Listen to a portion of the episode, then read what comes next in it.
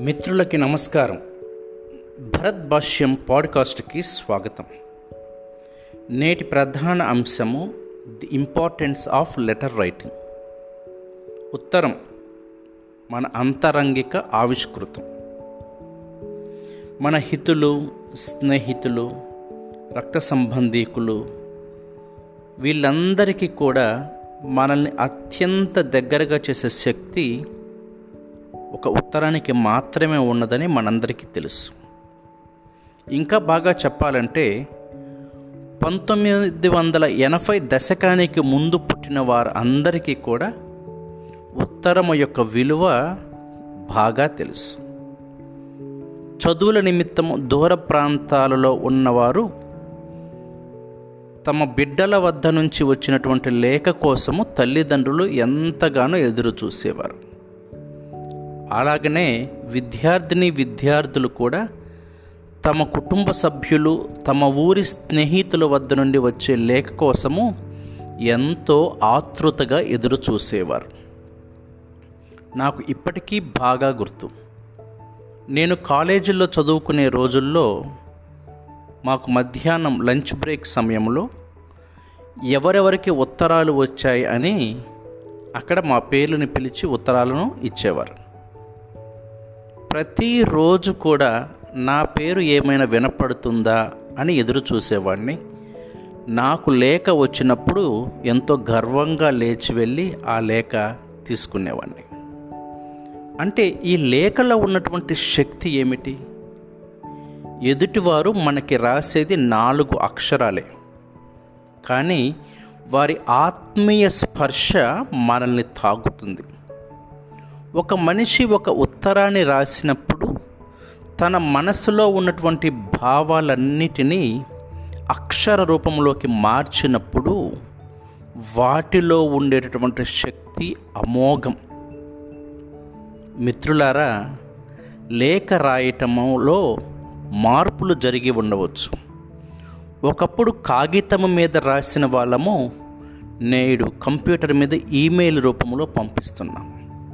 ఇంకా చాలామందికి టెక్స్ట్ మెసేజ్లు వాట్సాప్ మెసేజ్లు ఫేస్బుక్ మెసేజ్లు ఇలా ఎన్నో పంపిస్తూ ఉన్నాం. ఇప్పటికీ కూడా కొంతమందికి ఒక మానసిక రుగ్మతలాగా మారింది ఫేస్బుక్లో ఎవరైనా ఒక ఫోటో పెట్టినప్పుడో ఏదైనా ఒక కామెంట్ పెట్టినప్పుడో దానికి లైక్స్ రావాలి అని రెస్పాన్స్ రావాలని ఆశగా ఎదురు చూస్తూ ఉంటారు. ఇదంతా ఒక మనిషి తాను ఒక గుర్తింపుని కోరుకునేది. అలాగనే ఒక మనిషి ఇంకొక మనిషి వద్ద నుంచి కోరేటటువంటి సమాధానం అని కూడా అనవచ్చు. గమనించండి ప్రియమైన మిత్రులారా ఉత్తరము మహాశక్తివంతమైనది ఓ చిన్న ఉత్తరానికి జీవితాలను తలక్రిందులు చేసే శక్తి ఉందని గ్రహించండి.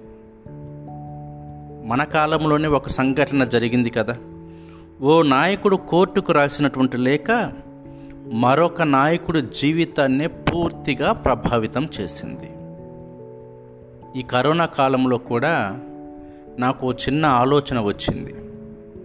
ఎవరైనా నాకు అత్యంత సన్నిహితంగా ఉండేవారు పొరపాటున కరోనా బారిన పడినట్లయితే వారికి నేను స్వయాన లేఖలు రాశాను. అందులో ఓ మిత్రుడు కోలుకొని వచ్చిన తరువాత నాతోటి మాట్లాడినటువంటి విధానంలో ఎంతో మార్పు వచ్చింది. ఎందుకంటే ఆ లేఖ అతన్ని ఎంతగానో ప్రభావితం చేసిందంట మనోధైర్యాన్ని ఇచ్చిందని చెప్పారు. కాబట్టి ప్రియమైన మిత్రులారా లేఖ ద్వారా మనలో ఉన్నటువంటి భావాలను ఎదుటి వారితోటి పంచుకోవటానికి ప్రయత్నం చేద్దాం. కొన్ని కొన్ని సందర్భాలలో మనము కొంతమందికి కొన్ని విషయాలు చెప్పాలని అనుకున్నా వారికి నేరుగా చెప్పలేము. కానీ ఓ లేఖ ద్వారా వారికి మనము తెలియచేసినప్పుడు వారు దానిని చదివి ఆలోచన చేసుకొని ఆత్మవిమర్శ చేసుకొని మనకి దగ్గరయ్యే అవకాశాలు కూడా ఉన్నాయి.